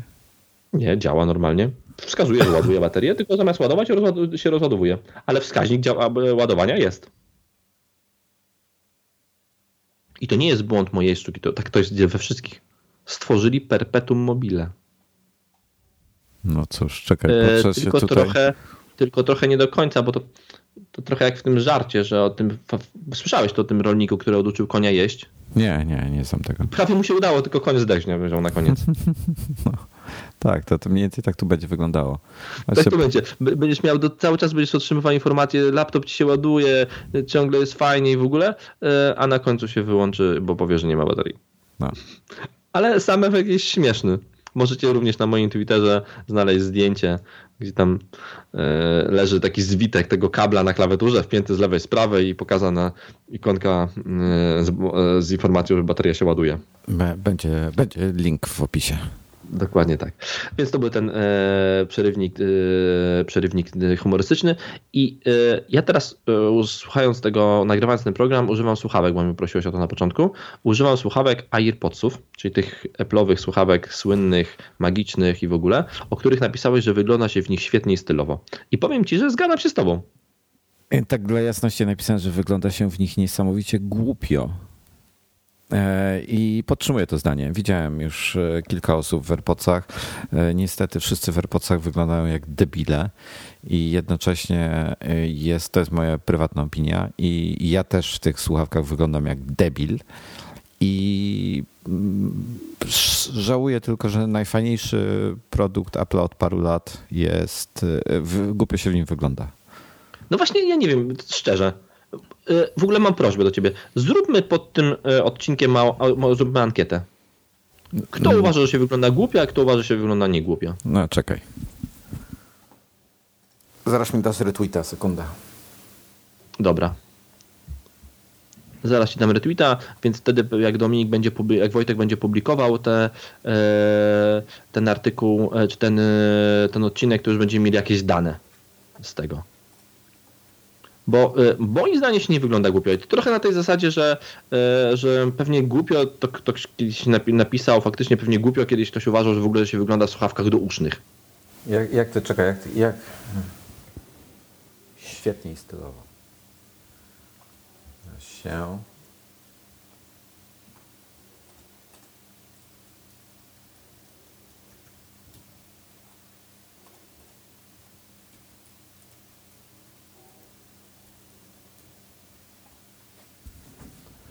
Dobrze, czy AirPods wygląda się? Ankieta, Twitter. Poszedł tweet. Bardzo prosimy o wasz feedback. Jest najgorsze jest to tylko, że ma ważność jednego dnia. Nie zmieniłem tego.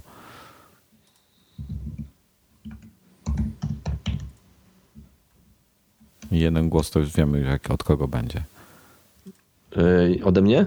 Nie wiem w ogóle, czy dam radę, bo ja nigdy się nie loguję przez Twittera, wiesz, do Twittera przez www, a tylko ja używam to dobrze. A tam tego nie widać. Ale zrobię to specjalnie, zaloguję się do Twittera na www. Poczekaj, świetnie i stylowo, zagłosuj. 100% świetnie i stylowo, zamknij bankę. Chciałbyś.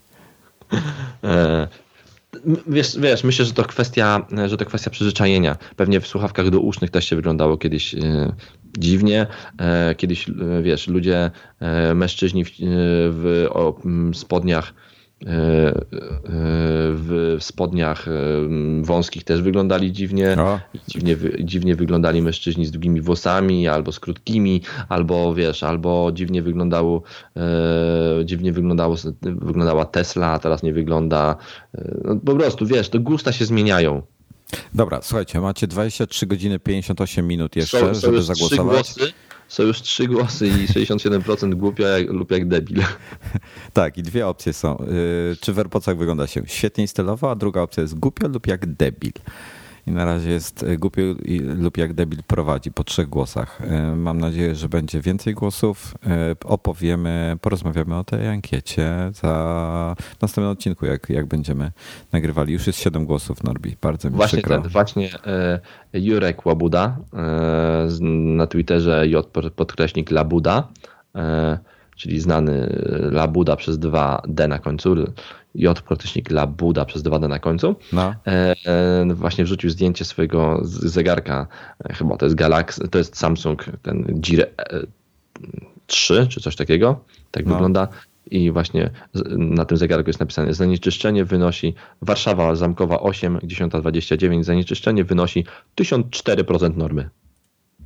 A to jest bzdura, bo to jest norma jakaś polska. Według europejskiej normy to jest pewnie ze 2000. Tak, podobno według francuskiej normy, która jest przyjmowana jako taka najlepsza, najbardziej restrykcyjna taka? No. Taka restrykcyjna, tak, to nie ma miasta w Polsce, w którym nie ma przekroczonej normy. Jedno, tutaj mam odpowiedź pomocniczą, jak cyborg. Okej. W ogóle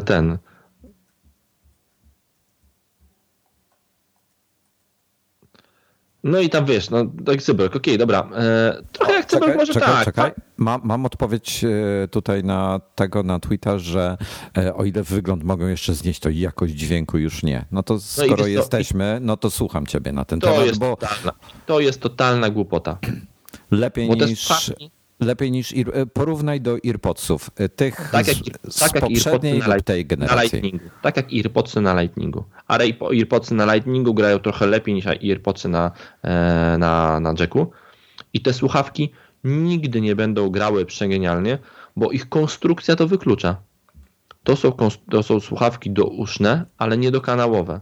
Czyli one nie odcinają cię od otoczenia. Ja teraz nagrywając tobą, słuchając ciebie, słyszę zegar tykający obok, po prostu, bo słuchawki nie odcinają od otoczenia. One zawsze będą grały trochę w inny sposób, ale te słuchawki nie grają źle. To okej, nie ma wielkiego basu, jasne, ale cała reszta jest bardzo poprawna. Po prostu ich konstrukcja wyklucza dobre granie, ale nie można powiedzieć, że one grają źle. To są bardzo dobre, bardzo dobrze grające słuchawki powszechnego, codziennego zastosowania. Jak ty jesteś freakiem muzycznym, to jasne, że te słuchawki będą dla ciebie grały słabo, ale do codziennego słuchania dla 90% to jest tak trochę jak z wypadaniem z uszu. Wypadają Dominikowi, nikomu i tam, a jeszcze 2 osobom, które znam, a w innym nie wypadają. I tak samo jest z dźwiękiem. Dla 90% przypadków te słuchawki będą grały dobrze.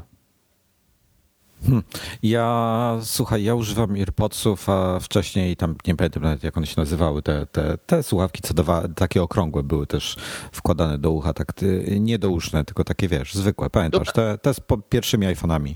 Douszne, czyli nie dokanałowe, tylko douszne. Ja nigdy nie miałem zastrzeżeń do tych słuchawek, tym bardziej, że ja słuchałem dźwięku, jeśli słuchałem muzyki na nich, to w takich sytuacjach, gdzie było tyle szumów, na przykład w jakimś autobusie albo czymś, tak, gdzie było tyle szumów koło, że to nie robiło mi żadnej różnicy. A druga kwestia, że najczęściej tych słuchawek używam do słuchania podcastów, więc tam dokładnie jest głos. Tak. To są słuchawki codziennego użytku. Po prostu. I to jedne z najlepszych słuchawek codziennego użytku, jakie znam. Mam jakieś Sennheisery, które od żony dostałem w prezencie, takie wodoodporne, w sensie może inaczej, potoodporne, takie na siłownię typowe, takie sportowe.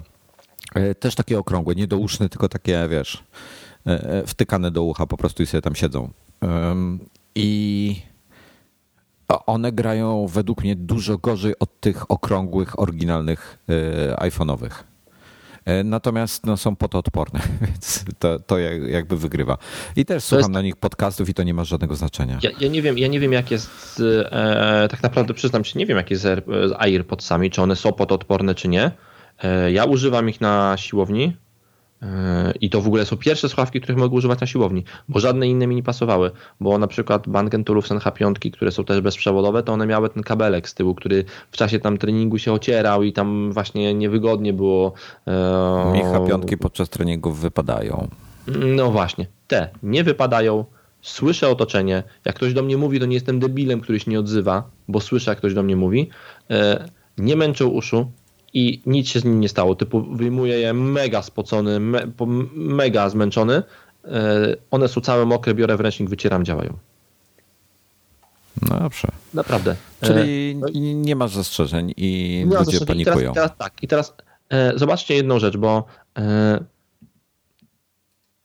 właśnie jeszcze raz przywołam tutaj Krzyśka Grochowskiego, którego możecie znacie z Twittera. Krzysiek Grochowski jest przedstawicielem, właścicielem w sumie Bang & Olufsen Polska, czyli firmy, która o dźwięku wie dużo i jakby tutaj naprawdę zajmuje się mocno dźwiękiem i jest i sprzedaje fantastyczne rzeczy.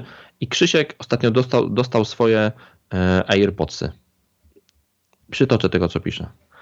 AirPods nie wypadają nawet jak robię najbardziej dziwne skoki i ruchy, nie wypadają przy bieganiu i ćwiczeniu. Nie wypadają. Po wyjęciu jednej słuchawki z ucha włącza się, muzyka się wyłącza. Po włożeniu automatycznie wznawia odtwarzanie. Mega. Ta gotowość do pracy z iPhone'em, otwierasz pudełku już, gotowe do użycia. Kurwa, czad. I jeszcze jedna sprawa. 0 opóźnienia podczas oglądania filmów. Bluetooth 4.0 nawet z aptX ma lekko zauważalne opóźnienie. Tu 0. Pisze to gość, który sprzedaje Bang & Olufsena. Czyli te słuchawki nie są bezpośrednio konkurencją dla żadnych słuchawek u niego, więc może to sobie spokojnie mówić, ale to pokazuje, że on nie jest urwany z choinki. Te słuchawki są magiczne. To jest jeden z najlepszych produktów Apple ostatniego czasu. Jest po prostu magiczny. To jest ta sama magia, która była w pierwszym iPhone'ie. Ja się z tym całkowicie, to co mówisz, zgadzam. Mają parę powiedzmy drobnych wad, które na pewno już jakieś miały 2 firmware'y chyba upgrade'owe, te były upgrade'y. Jeden. Na pewno to się poprawi z czasem, więc to już nie mówię. Ten update firmware'u to jest największy fuck up. Ale to zaraz opowiesz, czekaj, bo myśl tylko dokończę. I one są pod tym względem naprawdę super, natomiast niestety wygląda się w nich jak debil. Szkoda. A teraz powiedz o tym firmware'ze. Update firmware'u ostatnio dostaliśmy tych słuchawek i to jest w ogóle największy fuck up, bo ja lubię takie spektakularne update'y firmware'u. Coś ci się ściąga, wiesz, tam informacje, zostało jeszcze 6 godzin do ściągnięcia, restartuje się samo, wiesz, jakieś tam, czy startuje się, widzisz ten proces restartu i coś, wiesz, to spektakularne, a tu nic, po prostu one się podłączyły, update'owały, nawet nie wiesz o tym, tylko widzisz numerek, zmienił się w wersji w ogóle, a... Żenada. Ja lubię celebrować update softu. Nie, w ogóle masakra. W ogóle powinien się wyrzucić. Ostatnio update'owałem sobie wizytówki. Zdalnie. Nie mam komentarza. No właśnie. Jest druga osoba, która mu wypada. Maciej Żurkowski. No ja mówię, ja znam, że 2 czy 3 osoby. No ja znałem dotychczas tylko Dominika. Maciej Żurkowski, że głupio to jeszcze wypadają. No widzisz, no to pewnie to starszy brat Dominika. Może. No dobra, WWDC mamy. Tak, WWDC mamy, bo musimy o tym powiedzieć. Właśnie ogłoszono, że będzie WWDC 2017. Zmieniono miejsce. Prawda? Tak, zmieniono i chyba dlatego tak wcześnie poinformowano o tym, no bo mamy 17 luty, a będzie czerwiec 5-9, losowanie będzie za miesiąc w marcu. Żeby ludzie się przygotowali z podróżami? Dokładnie. I zawsze, zacznijmy od początku, od zaproszenia. Zawsze zaproszenie na WWDC, w ogóle zaproszenie na Apple'owe konferencje to było coś, nad czym się można było rozwodzić. Na czym ludzie z zaproszenia wnioskowali naprawdę z tego, jak ono wygląda, wnioskowali to, co będzie się pojawiało i w ogóle, wiesz, tam pamiętasz te rozmowy, te kolory, zaokrąglone rogi, czyli zaokrąglone ikonki, czyli coś tam. Milion teorii na temat tego, co będzie na konferencji, analizują zaproszenie. A tutaj wzięli zdjęcie ze stoku, czy tam zdjęcie, które było już przerobione, ale używane w innych sytuacjach. Już powiem, bo właśnie śledziłem ten temat wczoraj. Otóż tak, najpierw wczoraj znaleziono plakat z 2010 roku z hiszpańskiego festiwalu filmowego, który ma takie same ludziki, czy też bardzo podobne te ludziki, które zbierają się, no trochę inny że tak powiem, format. Potem okazało się, że ten plakat z 2000, ten plakat jakby na WWDC zaprojektował Jeff McFetridge. Apple to potwierdziło. Znaleziono jego wcześniejsze prace niż przed 2010 rokiem, gdzie już korzystał z takich ludzików widzianych z góry. Następnie znaleziono w ogóle te ludziki w różnych formatach na stokach, a potem wyszło na to, że Jeff McFetridge robił ten plakat dla festiwalu filmowego w 2010 roku. No właśnie, więc Apple tutaj pierwszy raz chyba użyło w ogóle czegoś, co już było wcześniej używane do przygotowania zaproszenia. Tak, jestem zdziwiony, szczerze mówiąc. I powiem szczerze, mi się nie podoba ten plakat tak do końca. To jest fajne, te logo Apple tam jest, tych ludzików ułożone przy okazji, ale myślałem, że będzie coś fajniejszego. Jakoś tak nie porwało mnie. Ale jest inne na pewno. No na pewno jest inne. No i też można pewnie pomyśleć, że ogólnie wiecie, chyba to, że to będzie związane coś z pracą grupową, no to jest jasne, prawda? Z tego zaproszenia wynika jasno to. No albo to chodzi o to, że tak dużo ludzi z różnych krajów przyjeżdża, bo to są, widzę, biali, żółci, czerwoni, murzyni, Chińczyki. No wiesz co, no trochę tak, jest tego dużo, ale ja tu widzę pracę grupową, więc jeżeli miałbym czegoś chcieć, no to chciałbym, żeby mi tu pokazano, wiesz, macOS-a 13, 10.13, w którym jest iCloud, który pozwala na dzielenie się plikami. Ale słuchaj, to zaraz wrócimy do tego, ja tylko prześledziłem te obrazki, tak, tych ludzików szczegółowo. Są goście na rowerach, jest gość z parasolką, są goście z MacBookami, z iPhone'ami, z tabletami, czyli zakładam, że to iPady są. Są na wózkach inwalidzkich? Mówiłeś? Nie mówiłem tego. A są na wózku inwalidzkich? Tak, to nie, to tak, jest. Wózka nie znalazłem. Ja przynajmniej 2 znalazłem. Taki w niebieskiej koszulce jest, wiesz co, jak jest ogonek jabłuszka. No. To jest tam w prawym początku tego jabłuszka jest gośtek na rowerze. Potem jest jakiś dziwny gostek, potem jest dziwny, a potem jest na wózku.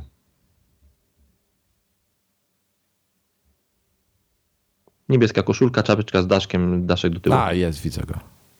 Ale wiesz co, tak właśnie patrzę na te komputery. To widzisz tego na wózku? Tak. To teraz tak, czekaj, gdzie tutaj jest, bo tu są ludzie, którzy mają dziwne tablety, które z książką widzę. Słuchaj, podjedź sobie tak do górnego rzędu, jakby do góry od niego i w lewo i widzisz taką trójkę, przy samej górnym brzegu trójkę ludzi, którzy są w kółku. Tak, tak, to dwa ludziki na lewo od nich i jeden w dół. Koleś ma tak dziwnie skrzyżowane nogi i siedzi z laptopem. Tak. Widzisz? I ma tak, biało, całkowicie biały lub aluminiowy dół i ekran postawiony. Dokładnie tak. No ale ten laptop jest taki dziwny, ponieważ w innej części znalazłem laptopa, który przypomina MacBooka, na którym widać czarną klawiaturę i trackpada. Jest i trackpada widać. Więc zgadza może się, to jakieś Windowsowe takich są. Dwóch plecami do siebie siedzi jeden, i mają dwa takie laptopy. No to może to są słuchaj, będą też, nie wiem, Mac będzie na inne komputery. A może będzie po prostu Mac na, to jest ten, wiesz, ekran, laptop, który ma całą klawiaturę wyświetlaną. A, że nie ma klawiatury, no. Fizycznej, tylko ekrany dwa, no. Tak też może być. No dobra, to już tyle wydedukowaliśmy z tego bardzo dużo, będzie wiele rzeczy i kolaboracja, tak? Tak, i kolaboracja, no wiesz, no dla mnie ja używam Dropboxa. Ty już podobno nie. Nie wiem, jak ci się to udaje, ale podobno nie używasz Dropboxa. Bardzo dobrze, jestem bardzo zadowolony. I powiem ci, że nie płacę za Dropboxa, mam tam uzbierałem jakieś 27 giga. I mam go, te 27 giga i tam nie mieszczę się zazwyczaj. I z drugiej strony mam iClouda, za którego płacę bardzo mało i mam chyba 200 giga tam. I kurczę, przerzuciłbym się w zupełności na tego iClouda w 100%, gdybym miał dzielenie się plikami. Gdybym mógł wysłać linka do pliku komuś. To ja z tego mojego rozwiązania też nie mogę wysyłać linka do pliku, ale przez WeTransfer wszystko wysyłam. Nie przejmuję się. No widzisz, Dominik się nawet bardziej cieszy z tego tytułu. Naprawdę? Tak, bo ma na mailu zawsze linka, zawsze może kliknąć, a potem jak mu inaczej wysyłam, to on nie wie, gdzie mu wysyłam i zawsze gdzieś go zgubi. No to nie wiem, mi tego dzielenia plikami bardzo, bardzo brakuje. I jeżeli będzie, no to zrywam z Dropboxem, idę sobie do nich i tyle.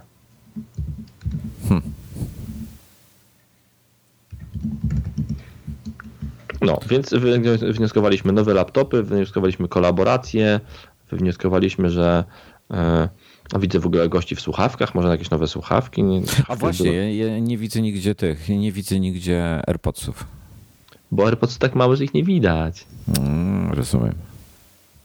Dobra, chciałbym pojechać na WWDC kiedyś. Ja też myślałem pojechać, to jest tak, prawdopodobnie w ogóle, ja wiem, że biletów jeszcze nie ma i nie były losowane, ale nie ukrywajmy, tam nie jest tak, że wszystkie bilety są losowane. No pewnie nie. Jest też, pomijając to, że... Nieoficjalne źródło na ten temat, kiedyś słuchałem podcastu gości, co znają gości w Apple'u i ponoć nie robią żadnych jakichś takich... nie faworyzują nikogo. Rzeczywiście jest loteria. No to robią... Okej, loteria jest ogólnie dla deweloperów, tak, ale jest część gości zaproszonych, taka, która jest zaproszona i oni po prostu idą tam bez loterii i nie płacą za te bilety w ogóle. Ale ty mówisz o tych, co jako prasa, co idą? Nie tylko jako prasa, jako partnerzy. A, okej. A to ci to tak. Ale ci to oni tak często albo biorą udział, albo mieli brać udział, albo w no i wiem, że tutaj taki mój kolega właśnie mi się pochwalił, że jedzie. No, super. No to... Dziwnie się poskładało, ale jedzie. No to rewelacja. Ja powiem ci, że chętnie bym pojechał, ale jako prasa nie chciałbym brać udziału w loterii. Pomijam zupełnie kwestię ceny, bo to $1500 w zeszłym roku kosztowało. W tym roku może być nawet jeszcze drożej. Ale... Pewnie będzie tyle samo. No zobaczymy, ale pomijam zupełnie cenę, natomiast chodzi mi o to, że wiesz co, tam jest tylko 5000 miejsc i ja nie jestem deweloperem taki, który potrzebuje z tymi ludźmi tam się spotkać. Ładnie, nie chciałbym komukolwiek odbierać miejsca. Myśmy chcieli zobaczyć tylko tą prezentację pierwszą, na której będzie pokazywany system operacyjny, czyli iOS. W wersji 11. Nie, to ja powiem wprost. Chciałbym pójść na keynote'a tego otwieranego. Chciałbym pójść na State of the Union, który jest po keynote'cie. Ten dla deweloperów keynote, taki ten drugi. I chciałbym potem wziąć udział w tych wszystkich imprezach, które się dzieją wokół WWDC. Nocne popijawy. No to ja też. No. Oczywiście. Nocne popijawy jak najbardziej. No to chyba jasne w ogóle. Dobra, słuchaj, plotki bym zostawił na inny w ogóle odcinek. Dobra. Natomiast chciałbym jeszcze poruszyć dwa krótkie tematy, czyli medialne zacięcie Apple'a w postaci Jamesa Cordena i Carpool Karaoke. Widziałeś to? Mów, bo to temat jest, który mi totalnie jakoś tak przeleciał. I w ogóle bardzo chętnie posłucham, co masz do powiedzenia, bo jakby temat mi umknął. To jest ten gość, który tam jeździ samochodem, jakimś Range Roverem czy coś i zaprasza słynnych gości i śpiewają sobie razem w samochodzie. Tyle to wiem oczywiście. No to ma być cała seria, taka trochę bardziej rozbudowana. Będzie więcej niż tylko jazda samochodem, więcej rzeczy będą robili, ma być taka seria. Obsługują od Onet rano i od Kuźniara. No tak, napatrzyli. Napatrzyli. Dokładnie. I to jest okej, fajne, mi się to podoba.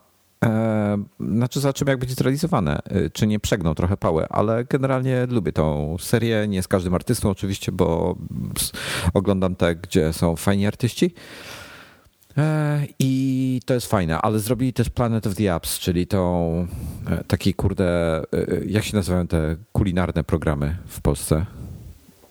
Programy kulinarne. Nie, te takie, gdzie są konkursy, gdzie tam ci... MasterChef i zrobili... nazwy własne różne, tak? Bo to jest Hell's Kitchen, MasterChef, ale to są, wiesz, wszystko klony amerykańskich rzeczy. No to tego MasterChefa zrobili tylko w wersji dla deweloperów i oglądałem ten trailer i wygląda na to, że to jest skierowane do widzów, którzy mają bardzo małe oczekiwania. Czyli maksy takich...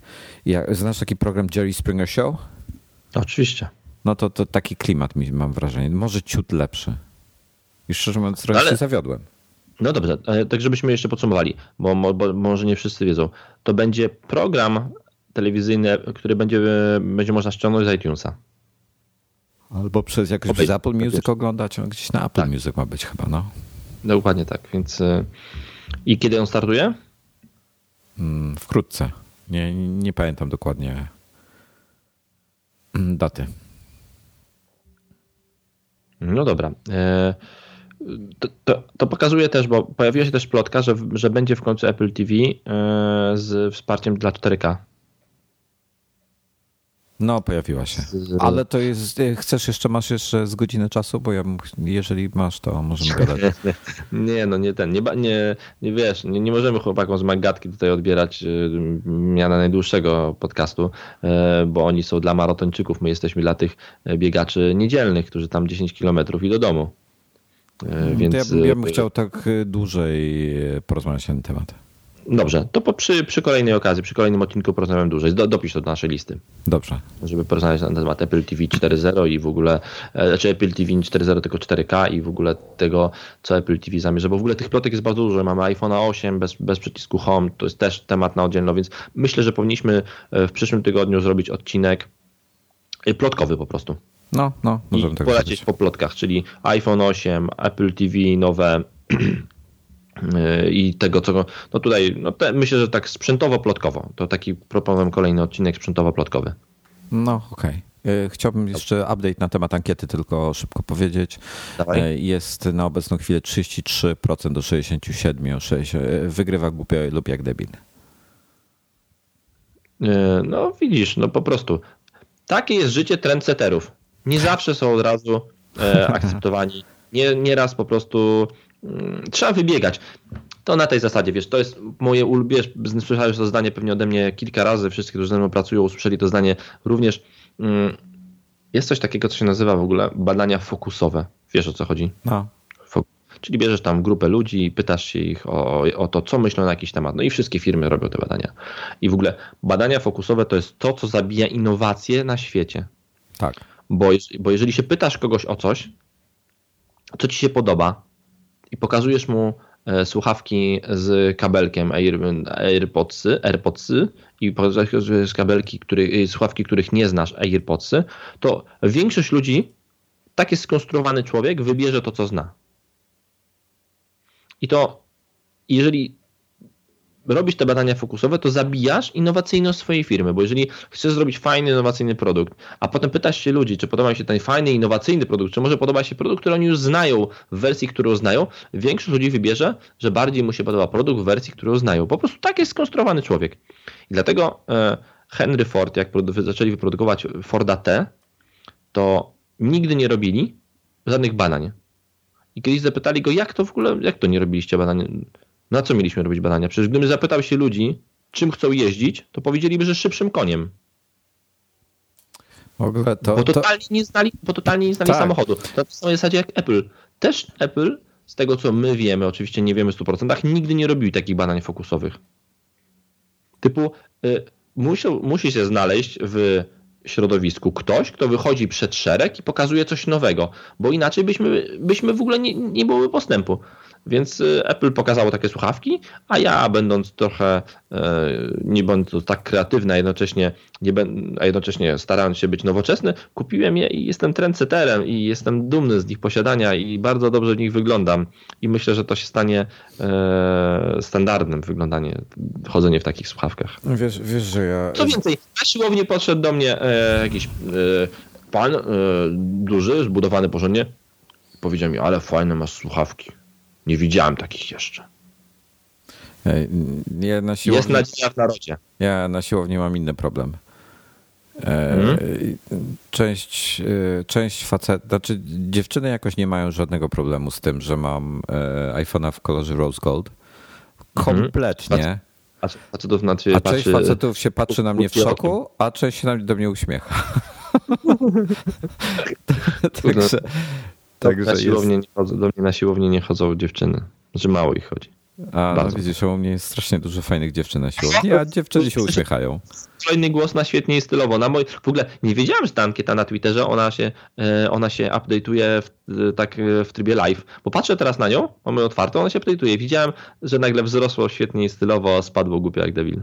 No jest znowu, teraz kolejne 4 głosy doszły, już się znowu wyrównało, 33,67. Ale zaskakujące równe słupki są, prawda? Równe słupki są. A słuchaj, wiesz jak bardzo mi się AirPodsy nie... Znaczy wiesz o tym, że uważam, że AirPodsy są w ogóle do kitu designersko i tak dalej. I wygląda... że myślę, że wszyscy wyglądają w nich jak debile i nie mam AirPodsów. Wiesz o tym, że nie mam AirPodsów, prawda? Wiem, jeszcze nie dostałeś. Ale ja ich nawet nie zamówiłem. A nie zamówiłeś ich? Nie. Podobno w iSpocie są dostępne od ręki. No właśnie wiem. Idziesz kupić? No właśnie, mam już odłożone nawet. No właśnie, wiedziałem. Więc będę dzisiaj wyglądał jak debil, przykro mi. Właśnie przeglądam się. Czapkę nosić. O, czapka, to jest dobre, taka zakrywająca uszy. Siedzę przed ekranem, właśnie siedzę przed laptopem swoim, nagrywam, ale siedzę przy biurku Dominika, więc... Odbijam się w jego wielkim ekranie Cinema Display. No. I nie wyglądam wcale głupio. Ja w ogóle nie wyglądam głupio. Nie, uważasz, że wyglądasz stylowo i świetnie. Dokładnie tak. A ja jednak to drugie. Zawsze. Ja jednak to drugie. No dobra, wiesz co? Chyba. A, jeszcze ostatni temat, bo te plotki zostawiamy sobie, ale mam jeszcze ostatni temat. Jakiś czas temu mówiliśmy, taki krótki naprawdę, 5-minutowy. Jakiś czas temu mówiliśmy, że T-Mobile wprowadziło rozmowy Voice over LTE i Voice over Wi-Fi do iPhone'ów w swojej sieci. Tak. I już mi to się aktywowało. Ja miałem na początku taki problem, że miałem betę 10.3, w której nie było inne ustawienia operatora, bla bla bla, i gdzie nie było tego, więc mi się to aktywowało trochę później. A teraz byłem za granicą i miałem okazję to przetestować. I to ma swoje wady, znaczy ma swoje zalety i ma swoje wady. Już wam szybko mówię, o co chodzi. Teraz skoncentruję się na Voice over Wi-Fi. Z założenia jest to fantastyczne. Jedziemy sobie za granicę. Na przykład ja teraz wyjeżdżam bardzo daleko za granicę, niedługo, gdzie w ogóle wiesz, roaming kosztuje jakieś przeogromne pieniądze. Gdzie? Na Bali. A, na Bali. No to tam, ale to powiedzieć ci lepszy news? Tak. Tam, gdzie ja jadę, nie ma żaden z naszych operatorów w Polsce żadnej umowy roamingowej. No, będziesz musiał kupić lokalną kartę. No widzisz, no, więc tam Więc to jest super rzecz, bo omijam totalnie roaming, bo gdzie jestem w miejscu, gdzie mam Wi-Fi, to automatycznie mój telefon wpada w tryb Wi-Fi i w tym momencie wszystkie rozmowy telefoniczne, które będę prowadził z telefonu, będą szły po Wi-Fi. I totalnie nie płacę roamingu. A będziesz miał to Wi-Fi? Proszę? Będę miał, tak. Będziesz miał. Dom, który wynajmuję, tam wiesz, podstawowa rzecz. Pamiętam, rozmawiałem, bo idziemy tam z przyjaciółmi i tam Marta mówi Patrykowi: Patryk, idziemy z Norbertem i Moniką na Bali. Okej, ale musi być Wi-Fi. No więc... ja wszędzie też będę miał Wi-Fi, to jest dobra wiadomość. Zła wiadomość jest taka, że średni transfer w tym miejscu wynosi 16 kilobajtów. No właśnie. I tu dochodzimy do sedna sprawy. To potrafi przeszkadzać. Byłem teraz w tym Amsterdamie. Byłem w hotelu, gdzie było Wi-Fi. Nie jakieś super dobre, ale było Wi-Fi, ono działało. Działało jak działało, ale działało. Pocztę dało się ściągnąć, darmowy Wi-Fi, pocztę dało się ściągnąć, dało się odebrać, sprawdzić Twittera i w ogóle. No i dostałem telefon, dzwonię do kogoś, ktoś do mnie, ja nie byłem do końca świadomy tego, że mam to Wi-Fi, że mam to włączone. I ktoś do mnie mówi: ty, ale fatalnie cię słychać, w ogóle jakaś kompresja, w ogóle jakaś masakra. Mówię: ty, nie wiem, stoję, wiesz, centrum Amsterdamu, hotel w centrum Amsterdamu, mam pełny zasięg, niemożliwe. Poczekaj, zadzwoń do mnie jeszcze raz, standardowo do mnie jeszcze raz. No to dzwoni do mnie ktoś jeszcze raz. No i to samo, mówi: nie, to ty fatalnie się słychać, w ogóle to nie da się z tobą rozmawiać, nie chcę z tobą gadać, nie chcę z tobą rozmawiać. I w tym momencie sobie uświadomiłem: kurde, ja mam włączone to Voice over Wi-Fi i mi się świeci i gadam teraz po Wi-Fi i to Wi-Fi jest tak dupnie słabe, że mnie kiepsko słychać, więc wyłączyłem Wi-Fi, zadzwoniłem do niego i normalnie. No. Dlatego tutaj brak chyba jakichś mechanizmów sprawdzających, czy to Wi-Fi ma odpowiedni transfer na to, żeby w ogóle prowadzić taką rozmowę. I więc to ma to swoje dobre strony i niedobre strony. I tak jak powiedziałem, to, że omijasz roaming, szczególnie w tych krajach, gdzie w Europie, nie szukujmy się, ten roaming tam jest tańszy, będzie coraz tańszy, prawie zniknie, zniknie oczywiście tak w cudzysłowie, bo on zawsze zostanie, ale zniknie z cenników, nie będziesz go odczuwał w Europie, o tyle właśnie w tych krajach dalekich, jakieś Tajlandię, wszystkie kraje poza Europą, to te roamingi są bardzo drogie i to mega rozwiązywało sprawę. Tylko właśnie musicie mieć Wi-Fi o dobrym zasięgu, bo jak jest o słabym, to ono więcej przeszkadza niż pomaga. A mogę coś powiedzieć jeszcze, co przeszkadza i pomaga i nie działa? Dawaj, na koniec. Wczoraj się wkurzyłem, stwierdziłem, że słucham w samochodzie nietypowego radia, w samochód w zasadzie mógłbym zainwestować w jakieś tam przejściówki i tak dalej, żeby iPhone albo iPoda. Stwierdziłem, że to jest tak, to nie ma sensu żadnego z finansowego punktu widzenia i stwierdziłem wczoraj, że sobie... Że co? Żeby kupić inny samochód. Tak, to jedno, ale potem znalazłem nagrywarkę CD i stwierdziłem, że nagram sobie CD audio, czy tam audio CD, przepraszam. Masakra. No i wejdziłem się... Ostatni raz to robiłem 15 lat temu, ale słuchaj, w sumie bez większych problemów. Musiałem tylko kupić kilka piosenek, które miałem z Apple Music pobrane, więc je po prostu kupiłem. Tam po 69 chyba eurocentów większość była, więc tam żaden pieniądze, chyba ze 4 czy 5 piosenek, więc tam żaden problem. Kupiłem je, wypaliłem płytę. Płytę w ogóle ciężko kupić, kurde, w Carrefourze znalazłem w końcu. I wszystko fajnie, ładnie, ale słuchaj, wczoraj wypaliłem tą płytę i nie chciało mi się schodzić do garażu, żeby sprawdzić, czy ona działa w samochodzie, po co, tak? Daleko. Więc włożyłem ją do PlayStation. Stwierdziłem, przecież PlayStation potrafi odtwarzać wszelkie płyty, nie tylko Blu-raye i DVD. Zdziwiłbym się, gdy było inaczej. No i pojawił się napis: niewspierany format. A ja co? No to pewnie mi Mac źle wypalił albo coś. iTunes pewnie dał ciała, albo jakieś nowoczesne audio, albo coś innego dziwnego jest. No i ale włożyłem do samochodu i w samochodzie poszło. PlayStation 4 nie wspiera audio CD. No i witaj w 2017. No. Ale 15 lat temu ostatni raz sprawdzałem, wypalałem płytę. Wyobrażasz sobie? Wiesz co, nie wyobraziłbym sobie tego, gdybym ostatnio nie zauważył, jak ten czas szybko leci. Miałem jakieś takie spotkanie biznesowo, prywatne, dziesięciolecie firmy, z którą współpracuję. A współpracuję z tą firmą od 9 lat, więc byłem zaproszony też na to spotkanie. I spotkałem jakichś tam znajomych. Mówię, o kurczę, coś tam, to dawno się nie widzieliśmy. No dawno, to chyba od naszego odejścia z firmy. Mówię, ta. A to ile było temu? 3 czy 4 lata temu? Nie, 7 albo 8. No właśnie. Starzy jesteśmy chyba trochę. Ale jeszcze się czuję bardzo młodo. Ja też. Dzisiaj spałem 3 godziny w nocy, więc spany jest. Ja 8. No właśnie. To ja wracam do łóżka. Dobranoc. Dobranoc. Dziękujemy wam bardzo. W przyszłym tygodniu zapraszamy, pewnie też nagramy my tylko z Wojtkiem. Chyba że zaprosimy sobie kogoś, ponieważ Dominik pojechał na ferie, jeździć na nartach, więc zagramy odcinek, w którym będziemy poruszali tematy plotek, czyli iPhone 8 i Apple TV 4K. See you. See you. Dzięki bardzo. Głosujcie w ankiecie. Głosujcie, tak. Cały czas. Na razie. Cześć.